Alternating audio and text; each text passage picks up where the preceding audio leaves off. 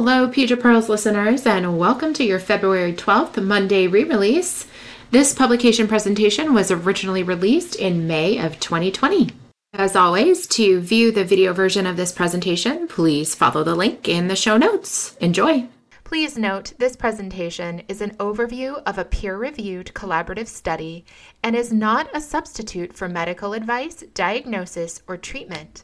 Any decisions related to medical care should be made in consultation with a qualified healthcare provider.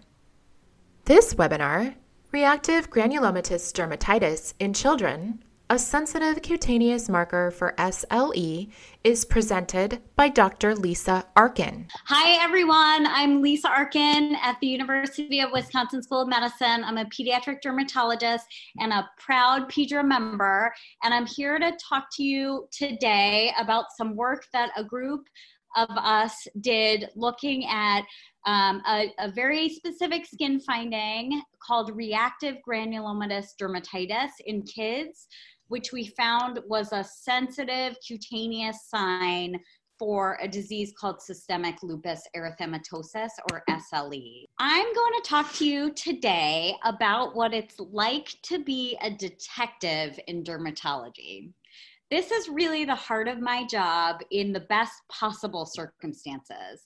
I get to look at the skin and think closely about where whether there are hidden clues that can help me diagnose underlying systemic problems in the body. We're basically there to crack the case, to solve the problem like Sherlock Holmes. And in this particular story, which I'm about to tell you, I got to phone a few friends to help me crack the case. We put our heads together, harnessing our strength in numbers through collaboration with PEDRA to alert other physicians about a rare cutaneous finding that is strongly associated with systemic disease in children. So, this is a 10 year old female who I met a couple of years ago who had a history of Hashimoto's thyroiditis, which is an autoimmune thyroiditis. She was referred to me from endocrinology for evaluation of this rash, which had started four months before. They weren't sure if it had been associated with sun exposure, but it developed during the summer when she'd been outside a lot. And she also endorsed ankle pain and increasing fatigue over the same time period as the rash. Among other things, I worried about a form of cutaneous lupus called tumid lupus, and I recommended a biopsy for histopathology and diagnosis. Because of her joint pains, fatigue, the onset of the eruption in the summer, and some concern for photosensitivity, my concern for a variant of cutaneous lupus, because of that, I also got a laboratory evaluation to look for findings associated with systemic lupus. And this is what I got back on the histopathology. So, our pathologist saw a superficial and deep perivascular infiltrate of interstitial histiocytes with mucin. Mucin is this sort of blue, stringy material. And they thought the findings were most consistent with a diagnosis of something called granuloma annulare, which can be seen associated with thyroid disease.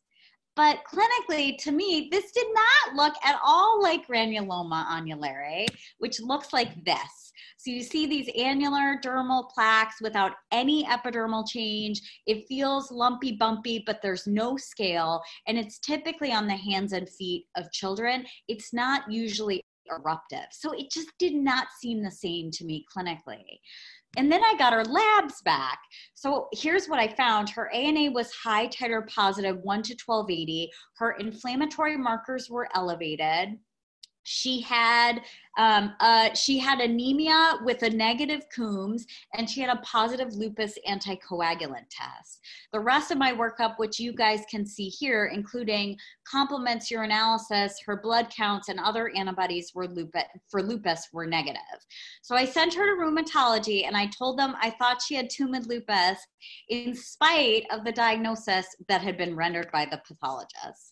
So my rheumatology colleague, who's like amazing and I adore her, she immediately diagnosed her with systemic lupus, and the criteria for that um, in terms of our patient included having a positive ANA, having clinical evidence of arthritis, having a positive lupus anticoagulant, and this rash, which she called di- discoid lupus, in spite of the pathology diagnosis. My wonderful rheumatology colleague immediately diagnosed her with systemic lupus based on the criteria of a high titer ANA, clinical evidence of arthritis, a positive lupus anticoagulant, and called her rash, in spite of the pathology diagnosis, discoid lupus. But I knew this patient didn't have discoid lupus, which looks totally different. And you can see this rash here. Typically, um, these patients present with these scarred, round, circular plaques, which often have brown, red, or purple, and white. It looks totally different from what our patient had. So then I felt more lost than ever about how to solidify her diagnosis. But at least she'd been started on hydroxychloroquine, prednisone, and mycophenolate mofetil, um, immunosuppressives, and immunologic modifiers, and she was getting better. So I knew she was on the right treatment, but I still didn't understand what to call her. Then we had a conference at Children's in Wisconsin. And there, my colleague Dawn Siegel, who's the co president of PEDRA, presented a case that looked very, very similar to my patient's, strikingly similar, in fact. And she had these annular edematous plaques at intertriginous sites, including the flank and her back. But the pathologist showed the slide, which looked very, very similar to my patient's, and interpreted the diagnosis as something called interstitial granulomatous dermatitis, which has totally different implications from granuloma annulare. And then I knew in that moment that that is exactly what my patient had too. Interestingly, the patient presented by Dawn at Children's also had systemic lupus. And then I thought we were surely onto something. So Misha Rosenbach and his colleagues have proposed creating the term for three conditions reactive granulomatous dermatitis. This is a unifying umbrella diagnosis for patients who have three reaction patterns, which are listed here interstitial granulomatous dermatitis, like my patient and Dawn's, palisaded neutrophilic granulomatous dermatitis, and interstitial granulomatous drug reaction. They all represent cutaneous manifestations of an underlying systemic trigger. And he proposed this unifying term based on shared clinical and histologic overlap and common systemic triggers. So, in adults, these systemic triggers include connective tissue diseases like lupus and vasculitis, inflammatory arthritis, and even malignancy or medications. And the clinical findings can be varied, but often include the findings you see above. So on the top row, you see clinical features of what typically is called palisaded neutrophilic granulomatous dermatitis. And these patients often have pink papules and plaques, some with a little bit of umbilication centrally, this central indentation, or some crusting, and they're most commonly on the extremities. The pathology shows altered collagen, and that's shown here, with palisaded granulomas and perivascular and interstitial neutrophilic inflammation with karyorrhexis, which is sort of this neutrophilic debris. And some patients have been reported to have just frank leukocytoclastic vasculitis on pathology, meaning there's actually inflammation around the blood vessels. And then on the bottom row, you can see findings much more similar to our patient, this clinical phenotype of what historically had been called interstitial granulomatous dermatitis, with these annular erythematous patches and plaques, some of the borders slightly indurated and rolled often on the proximal extremities. And if you remember, my patient, upper arms, lower legs. Pathology shown here on the bottom demonstrates just what I'd seen before, these interstitial histiocytes with some granulomas and, and what you can see here, some areas of clefting. So much easier to call this all reactive granulomatous dermatitis to some sort of trigger, infectious, inflammatory, malignant, or medication than try to split everything up into different histologic determinants. So the question was, what does this look like in kids? And actually, there were very few cases reported in the literature. We could only find a total of three. And so this motivated a PEDRA wide effort to collect a series of cases in children to characterize their clinical phenotype and their histologic presentation so we could provide some guidance about one, how to risk stratify these patients, two, how to screen them, and three, potentially how to treat them to make their skin disease better. And so this resulted in recruitment across many, many academic centers with collection of seven cases across the network review of clinical photos, review of medical history, review of medication triggers, and then histology was read by a single dermatopathologist. So, seven cases doesn't sound like a lot, but for an incredibly rare disease with only three cases ever previously reported in the literature, it may actually represent the bulk of appropriately diagnosed cases at pediatric academic centers. And here's what we found seven kids across the entire collaborative network.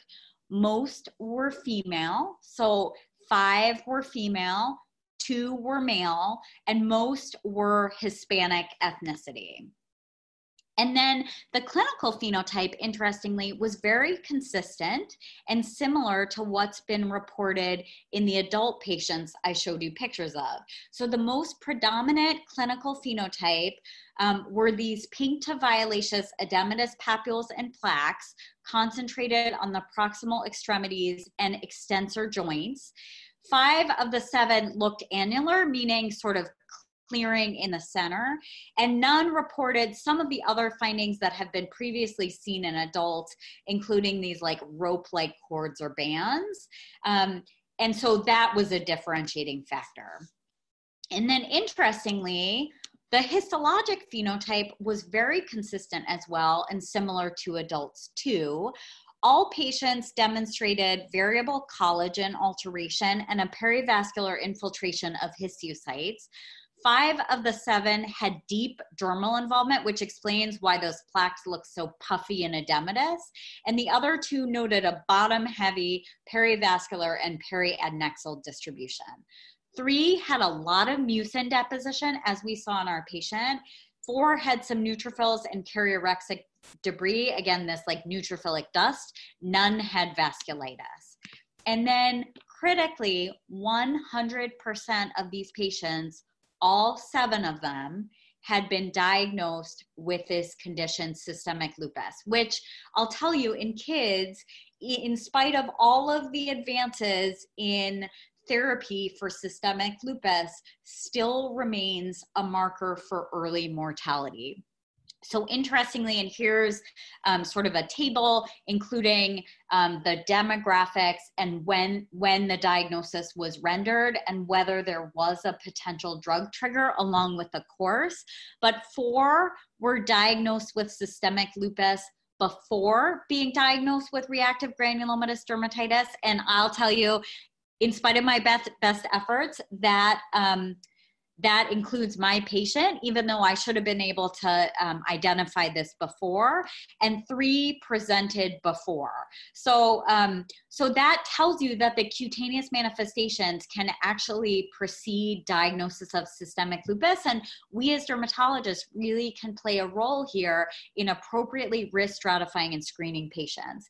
And and the other interesting thing is that this, you know, 100% diagnosis concordance with systemic lupus is significantly higher than the adult literature where the, the diagnosis of SLE is made in about 10% of patients, although, again, most of them have either a systemic trigger, again, either um, uh, autoimmune, infection, malignancy, or a drug trigger. So this looks, even though clinically very, very similar to the adult phenotype, quite different in the sense that most of these patients have a unifying diagnosis, and we know that earlier initiation of treatment for SLE is critical to improving outcomes. So, in conclusion, this is the largest investigation of pediatric reactive granulomatous dermatitis. It is rare, but our case series across academic centers through PEDRA may represent the majority of appropriately diagnosed cases in the country. The clinical and histologic phenotype is very similar to adults. And we now have a clinical phenotype where if you see patients who have these kind of puffy red annular edematous plaques and papules on proximal extremities and extensor surfaces, you can say, I know what this is. And because it's a very sensitive cutaneous marker for SLE, that will help to prompt appropriate evaluation for systemic diagnosis and referral to rheumatology. Identification of this skin finding is critical in terms of evaluating these patients appropriately in combination with rheumatology and then starting them on appropriate treatment, which has been shown in pediatric lupus to improve overall quality of life and lower mortality. So, this is just showing that we can really play a role as pediatric dermatologists in helping to diagnose and triage patients appropriately. And we may even be able to improve long term outcomes by getting them seen by the appropriate subspecialty and started on the right systemic disease treatment. I really appreciate your um, time tonight. I want to give um, credence and thanks to my to to our co-authors, including um, Shemi Vaughn, who uh, I'm sorry, Shola Vaughn, who's the first author on this paper and did a really wonderful job putting everything together, as well as our other PEDRA members, Dawn Siegel and Yvonne Chiu from MCW, Children's of Wisconsin, Marcia Hogeling from UCLA, Raegan Hunt from Texas Children's, um, Yemi Sokumbi, who was our trusted um, single dermatopathologist, and of course, participant you know participating from uw myself so thank you guys so much for your time and please reach out with questions Thanks so much for listening. Be sure to check us out online at www.pedraresearch.org and on social media at Pedra Research.